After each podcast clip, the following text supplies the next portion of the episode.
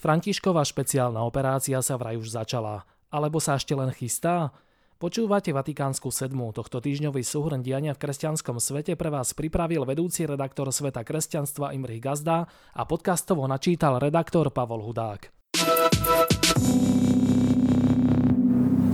Už sme si zvykli na to, že pápež František, ale do veľkej miery to platilo aj o jeho predchodcoch, počas tlačovej konferencie na palube lietadla pri návrate z apoštolských ciest utrúsi niečo, čo v zápäti pritiahne celosvetovú pozornosť. Počas návratu z Maďarska, kde strávil uplynulý víkend, pri odpovede na jednu z novinárskych otázok povedal, že je pripravený urobiť všetko pre ukončenie vojny na Ukrajine. Aj teraz prebieha istá misia, no zatiaľ nie je verejná. Uvidíme. Keď bude verejná, poviem o nej, dodal František. Znamená to, že na linke Kiev-Moskva Vatikán sa mimo pohľadu svetovej verejnosti deje niečo zásadné?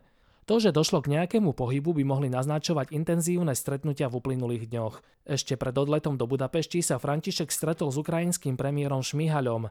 Na apoštolskej nunciatúre u našich južných susedov potom súkromne prijal metropolitu Ruskej pravoslavnej cirkvi Hilariona a vo Vatikáne sa v stredu nakrátko rozprával s ministrom zahraničných vecí moskovského patriarchu Antoniom, ktorý v tejto pozícii pred rokom vystriedal práve Hilariona.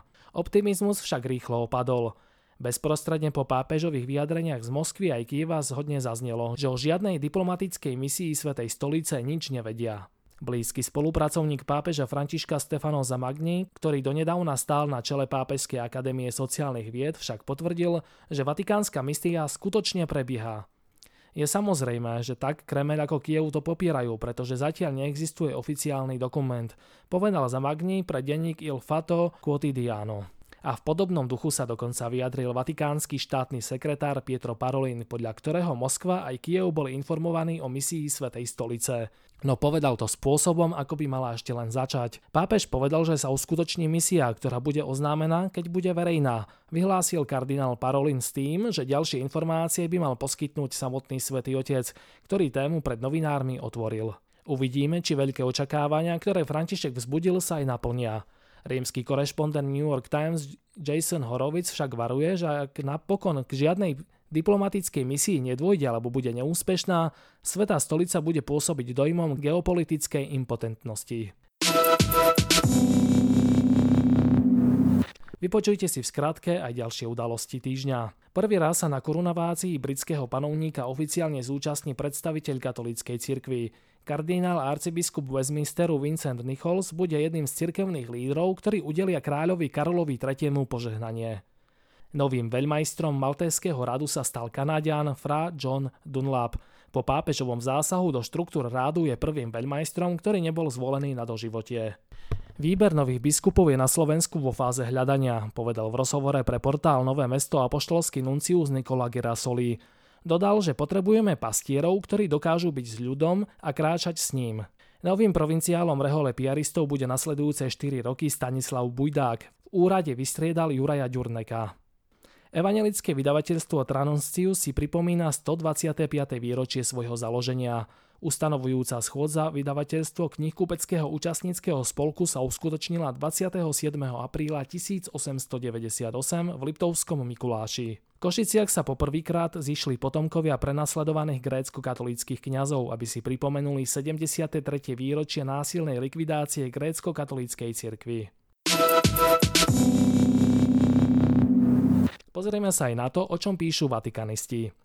Svojho kuchára má nielen Putin, ale aj patriarcha Kiril, píše talianský vatikanista Sandro Magister. K meno Eugenia Prigrožina je všeobecne známe, meno arcibiskupa Leonida Gorbačova pozná len málo kto. Ide pritom o dôležitú a zaujímavú postavu.